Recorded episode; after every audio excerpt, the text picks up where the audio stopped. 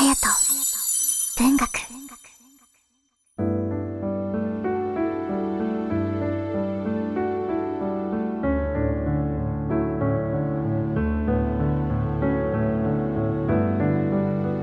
皆さんいかがお過ごしでしょうか？10月30日10月最後の月曜日の夜です。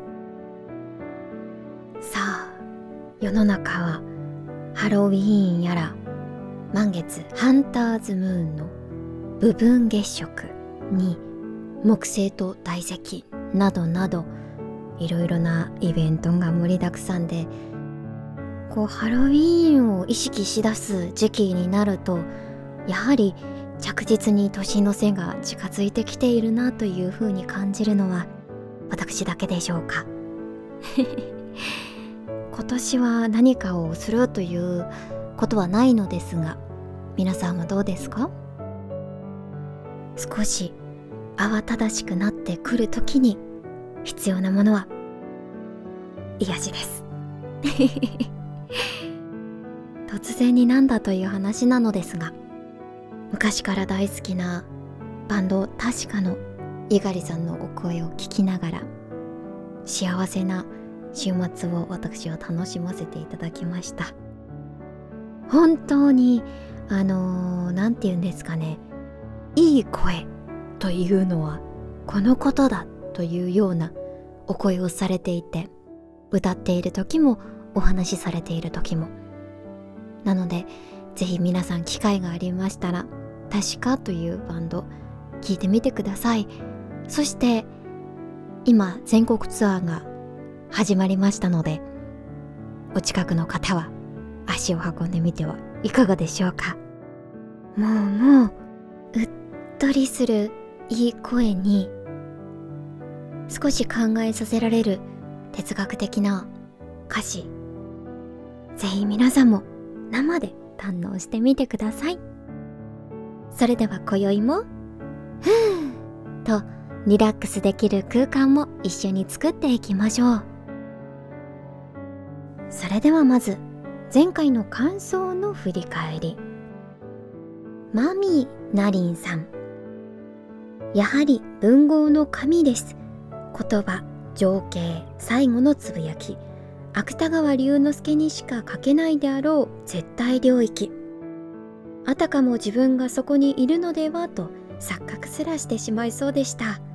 といただきました。ありがとうございます。本当にこう句読点で細かく分けられた言葉のリズム感というんですかね。そういったものがより一層こう世界観に導いてくれるというようなイメージで私は読ませていただきました。素晴らしい感想ありがとうございます。それでは今宵もスタートです。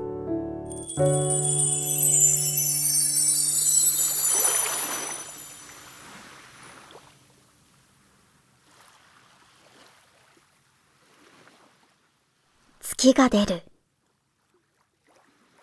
小川未明。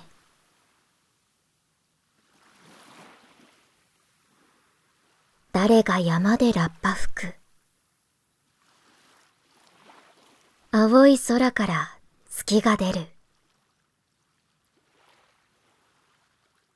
誰が野で太鼓打つ。広い旗から月が出る。誰が海で笛を吹く波の中から月が出る。誰が街で歌歌う。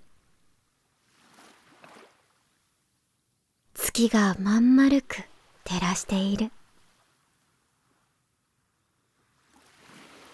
月が出る。小川未明。隼人文学第74回綾と文学。今宵は小川未明作月が出るを読ませていただきました。いかがだったでしょうか？もうすぐそこに11月が来ているという中で季節外れの桜が咲いているというニュースもあります。寒暖差が大きくて皆さんも体調崩しやすい時期かもしれません。どうか無理はなさらずに。それではハピレンナ今を。